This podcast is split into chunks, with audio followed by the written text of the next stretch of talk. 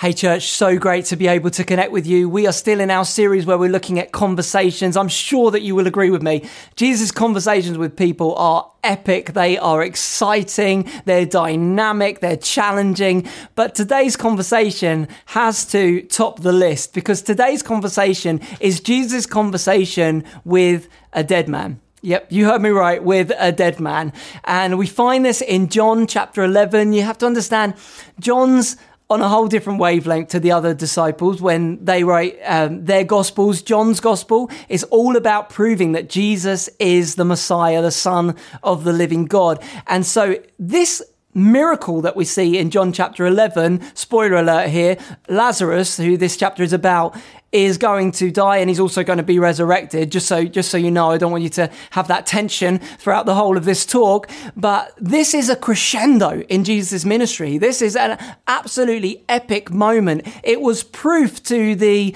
Pharisees and the ruling party all of their times when they come and they test to see whether or not Jesus just might be the one who he says that he is.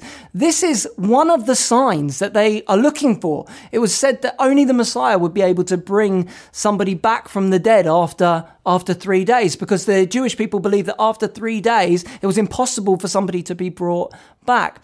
And for any of you that don't know the story, essentially what has happened is Lazarus has become very ill. His name, interestingly, in he- Hebrew, Eleazar, means the one who God helps.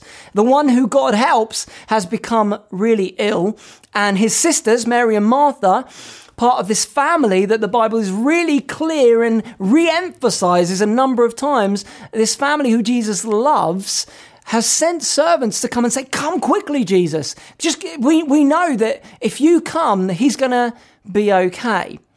And to cut a long story short, the Bible says that when Jesus hears this news, he waits and he waits out for another two days uh, where he where he is, and then he makes the journey to Bethany, just outside of Jerusalem, by which time Lazarus has died.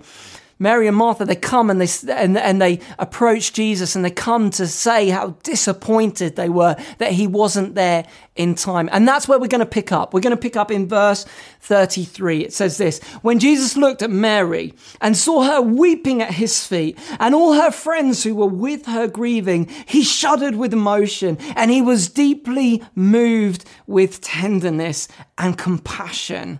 And he said to them, Where did you bury him. Let's stop right there for just one second. You know, Jesus is moved with compassion. He is, God is not some stoic philosophical judge in the air who doesn't understand what we are going through. It says right here that Jesus is moved in the core of his being. The actual word there for compassion is, uh, in, in Greek, it's like a, a bowel movement. It's like this wrenching, gut wrenching emotion that Jesus feels for the situation. And Jesus says, where did you bury him? If you rock back to verse 5, it talks about the fact that Jesus loved Mary and Martha and Lazarus. And then verse 6 says, So he waited. Now that's really interesting to me because if the scriptures had have said, but Jesus waited, then that would suggest to me that Jesus was busy. He had some people he had to look after. He, we know that Jesus' ministry was full on all the time. Everybody wanted a piece of Jesus, but that's not what it says. It says, because of his love for them, so he waited. What do we do with that? Why would Jesus do that? Have you ever been in a position where you thought, God, if you love me, why aren't you showing up in my situation? Have you ever been in a situation where you've thought, surely if God is love, then he would do something about X, Y, and Z. He'd do something about the suffering in the world. I don't know about you, but I've thought those things before. And I'm sure that Mary and Martha are like, why? Where is Jesus? Why isn't he showing up? Have you ever felt that way? Have you ever felt like, God, where are you? Can't you see what we are going through right here? You say that you love us, but I don't see you right now.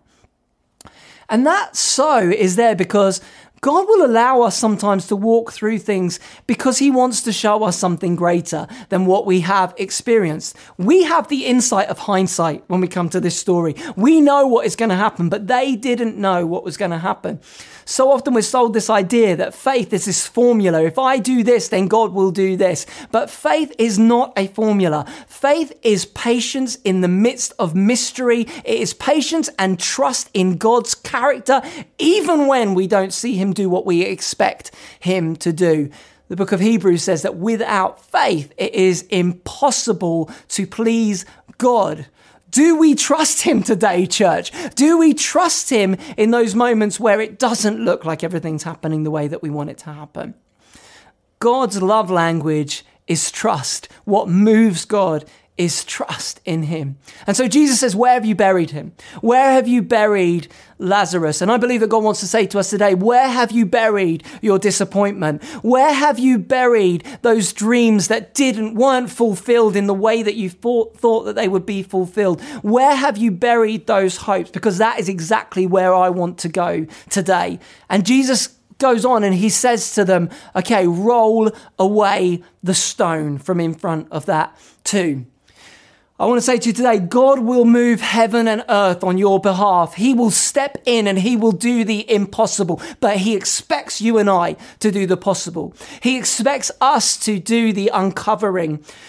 We need to be willing to go to those places, those buried places, those places of death, and to uncover them to allow God to do what only he can do and the stone is rolled away. And the Bible says that Jesus, eh, he groans in his spirit. He uses this term. He is indignant. He is full of anger at death, at this thing that should have never existed. God knows that we were created to be eternal. And death and sickness and sin and pain and suffering angers him to the core of his being. In fact, in Aramaic, the word is his nostrils flared in anger. And his conversation with that dead man was brief. His conversation was Lazarus, come forth. And Jesus' conversations with the dead things in our lives are short and they are brief. His conversations are a declaration of life over those things that we thought that it was too late for. In fact, the word when it says come forth actually means come out. This is the way out. It's the idea, the picture there is like giving directions to somebody trapped in a maze or trapped in a gloomy dungeon.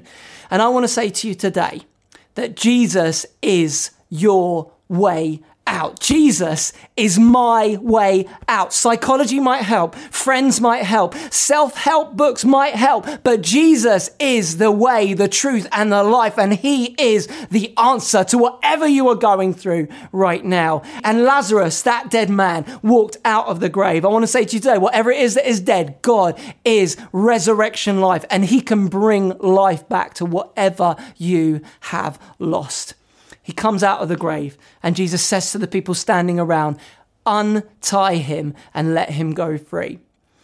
I want to say to you, this is my last point, I promise, that Jesus wants to do the impossible in our lives, but he expects us to take away those shrouds of death. He expects us to do the unraveling. He expects us to do the hard work that only we can do. So, who is it in your life that you need to bring that truth to? Who is it that you need to help unravel those grave clothes from? I believe that God wants to raise us up and wants to speak to those areas right now and to set us free and to see us walk out into the resurrection life that He has for us. I want to encourage you as you go out into this week to look for those things, to roll away the stone and to allow Jesus to bring resurrection life to every single area of your life and the life of all of the people around you. God bless you.